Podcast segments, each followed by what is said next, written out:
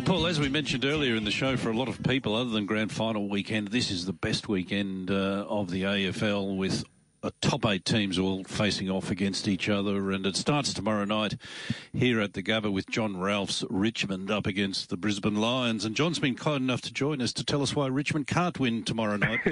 Morning, John. Hello, guys. So they can't win because Dustin Martin is finally back into that team. They can't win because um, Cam Rayner is out of the Brisbane team. They can't win because Noah Answerth has been suspended. They can't win because Brisbane's defence the last 10 uh, uh, rounds of the season has had an extremely worrying defensive uh, profile. I tell you what, you know, I mean, Chris Scott has almost spent the entire season almost validating, you know, the, the gains they have made because he knows the stakes if they lose and he keeps saying you just got to risk it all to, to win it all, and you've got to you've got to realise that when you do lose that last final, whether it's this week or in a grand final, the, the, the feeling of raw pain you feel is going to be absolutely sickening in the depths of your, your stomach, and so that's why um, this, this uh, final series is so good mm. because the risks for uh, for the likes of Brisbane and I would say the likes of Geelong are immense if they lose. They know that, that the pressure that comes on them. They know the criticism that will be there. They know that, the people will say that they've choked, or failed, or that they have underperformed. But that's what finals is about because the risk is so um, because because the upside is so ex- exquisite for so many teams. And I would say that Brisbane is clearly the number one team in regards to pressure this weekend. Just have to get it done because Geelong, of course, could can lose to Collingwood and still have a double chance. So, Ralphie, if you've got to you risk everything with Noah Answerth, unfortunately out suspended, do they go with the untried Darcy Wilmot as his replacement? I think it's um, extremely likely. I'm not going to say it's certain, but I would think at this stage on a Wednesday morning, you would think that Darcy Wilmot will play. And so, you know, a young first rounder in only his first year, he's strong, he's, t- he's tall, he can play that um, that uh, defensive role. I mean, it's almost sick and unusual, isn't it? Yeah, unusual punishment. You, you say to a young bloke, okay, mate, you're making your AFL debut how about you play on Shai Bolton, the most dangerous mm. forward, the unstoppable forward in the competition, but have a, you know, pat him on the back and you just send him out there. Now, it may not be that that would be his matchup, but I think it would be at some stage in the game. Um, you know, Richmond has that battery of small forwards there. Maurice Rioli, the tackling machine.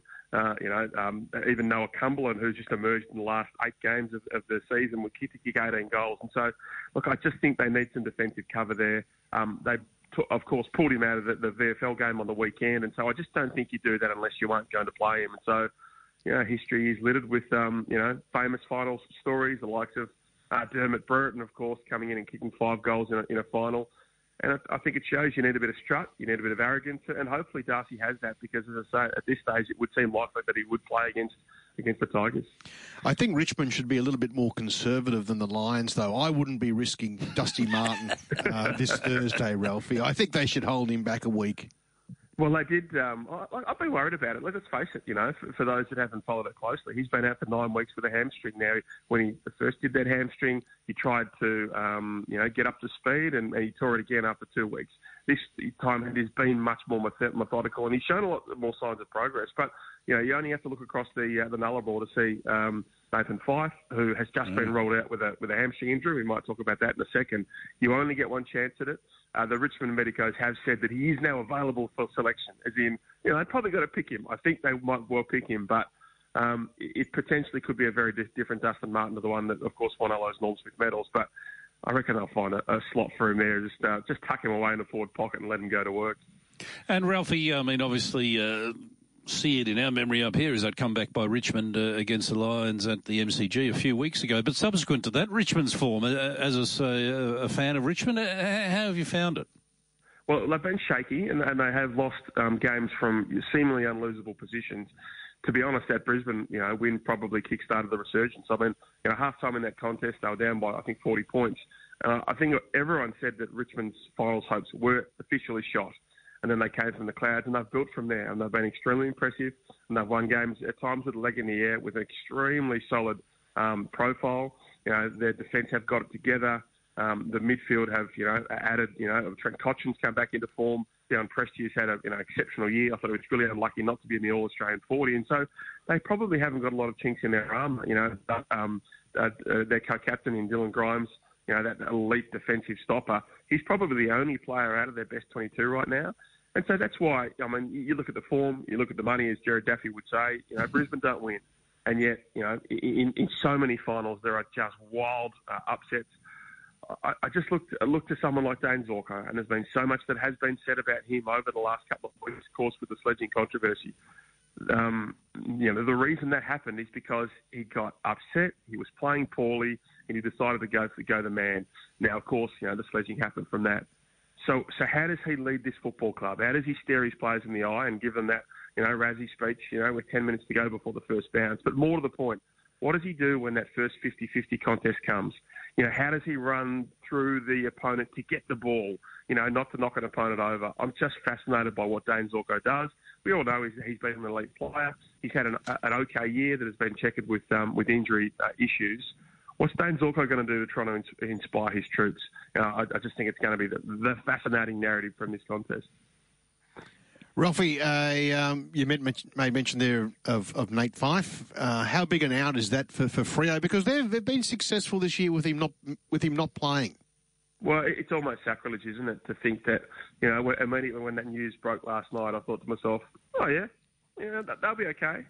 And that's not to suggest that um, you know Nat Fyfe at his best is an absolutely you know summoned to the hole, but it's just he's been scratchy. You know, he, he um, you know he was tight with that hamstring already. He tried to you know um, uh, escalate his training on Monday, and uh, and felt you know soreness again. So he's out probably for three weeks. He probably won't play any part in this final series. But you know in that comeback game, coming back from a hamstring, you know against GWS, he was almost unsighted you know, in the last quarter with Sam Taylor absolutely dominant. He led him up into a wing and the ball was kicked over his head and, you know, the critical goal came for um, Fremantle. But he was almost playing as a decoy. Um, he just hasn't been able to get that form back and obviously the continuity in, in his body. And so, yeah, I mean, Fremantle absolutely can win without him. You know, you wouldn't have thought you would have said that. It's so disappointing for him just from a personal perspective. You know, the first final for Fremantle since 2015. You know, he's won a couple of Brownlow since then, and of course the, the team hasn't been able to be a lead around him. But uh, Fremantle can can beat uh, the Western Bulldogs. Um, yeah, another team there in the Western Bulldogs who just have to go across and win. You know, this is a team, of course, that you know took all before them until last year's grand final, until half time in last year's grand final. And Luke Beveridge plays, um, you know, a funny game. He, he, he selects blokes that you wouldn't think he would. He throws the magnets around.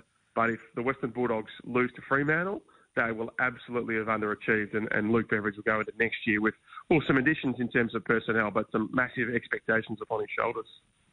And Ralphie, Saturday afternoon at the MCG, uh, Collingwood and uh, the Cats, big crowd, no doubt. I mean, uh, can the Woods juggernaut continue, or are they going to come up against sterner stuff here? Well, well you'd want uh, Geelong to be six goals up at three quarter time, wouldn't you? And that's why it's going to be so captivating, of course, with that run of 13 victories and I think 10 of them under a goal.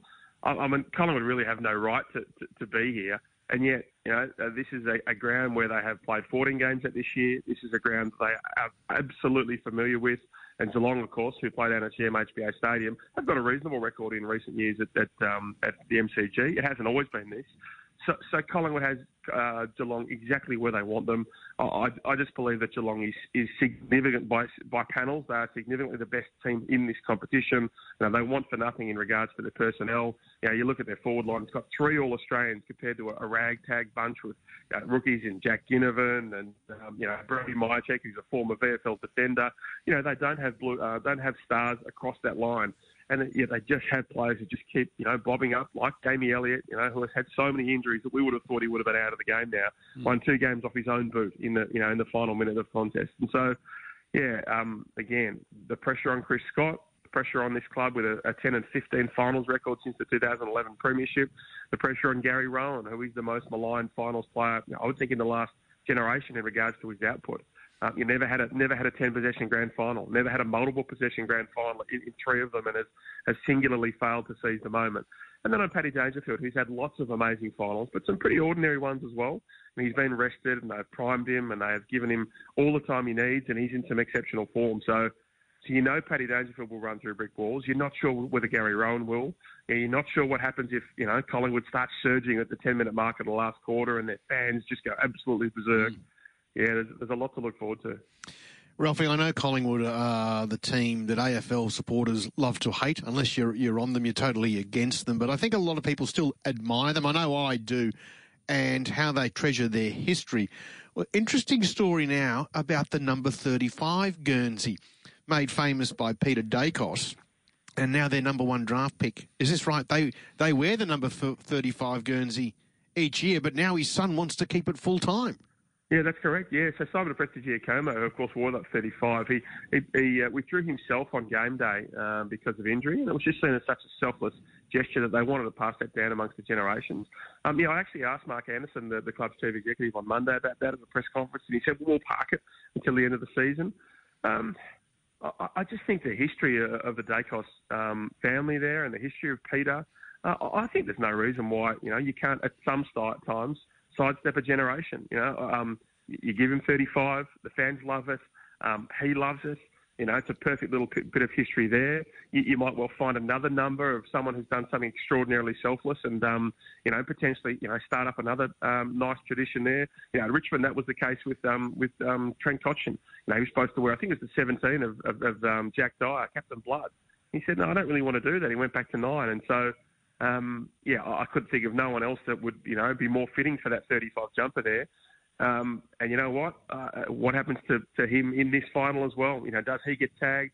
He's had a, an All Australian type year. He wasn't even in the All Australian 40, and so yeah, I reckon if he comes out and has 35 and kicks a couple of halfbacks, I think they might be more, um, more, uh, yeah, positive in their uh, in their capacity to, to, to, sort of allow this tradition to continue, but somewhere else because he's um, he's had some kind of year and he's absolutely the kind of weapon that, that Geelong needs to put significant amount of time into on Saturday afternoon. And the last game we haven't mentioned, uh, a lot of people scratching their heads, wondering uh, how uh, Melbourne and Sydney will uh, play out. Have you got a, a firm favourite of this one, John? Well, not a firm favourite, but I, have tipped Sydney. Uh, look, okay. I, I, know that Melbourne, of course, have um, you know have probably got themselves back to exactly where they want to be. Their form has been scratchy through the season. At one stage, I think they lost six of ten games, which is just extraordinary. When we all thought that they'd just win the, the back-to-back premiership with a leg in the air, and yet you know, I just think that Sydney's. Um, I've, I've, said it a couple of times. Their profile, you know, elite uh, intercept backs. Um, a midfield that has got star-studded talent, but he's really tough and aggressive now, and you couldn't always say that and then their forward line, which has just got you know elite small forwards, the likes of Tom Papley and Isaac Heaney, and then of course you know the, the biggest figure in the game in Buddy Franklin, but also a support staff with him as well. You know Sam Reid's had a, a turn back the clock with an exceptional year. So I just think to myself that they, they don't they don't fear the MCG. They don't want for much. Um, you know, they pressure the uh, the opposition into you know ex- extraordinary amount of turnovers. And Melbourne plays well when they did against Brisbane, when they have lots of time and lots of space, and they can cut the, the opposition apart and yet Sydney will deny them that. They'll just suck the oxygen out of this midfield. So, you know, I would say, you know, four exceptional finals, yeah. at least three of them, you know, and mm. we hope that the, the Bulldogs Freo game is, is, is, a great game. You know, I would think that this is as mouth-watering a, a four-game finals um, first week as we have seen in recent memory. Ralphie, we love having you on, um, but when you join us next Wednesday, we're hoping you're somewhat sad, or a little bit sadder than we are anyway. Isn't that it though? You, you, you know you get the drug of premierships. They've won three, of course, since 2017, and you think to yourself, whatever happens from here, it doesn't matter. And then you just get to a final like this, and you realise the stakes, and you oh, all of a sudden, to, as I say, you feel a bit queasy in the guts as well. It's what it's what footy does to us, and what finals footy does to us as well. How old were you when Richmond won their first flag? Uh, well, I started supporting him in '82. Oh, so when were, sorry, how when they won their first flag as you being a supporter? Yeah, no, I think I was. Uh, what was it? it? Was 2017? So yeah, I was. I was oh, right. um, 29. Uh, I was 39. No, 39 rather. so I, I, went through 34 years of absolute dross and absolute muck. Uh, and so I'm still a little bit greedy for more, guys. you want more? Good on you, Ralphie. We'll chat next week, mate. Thanks again.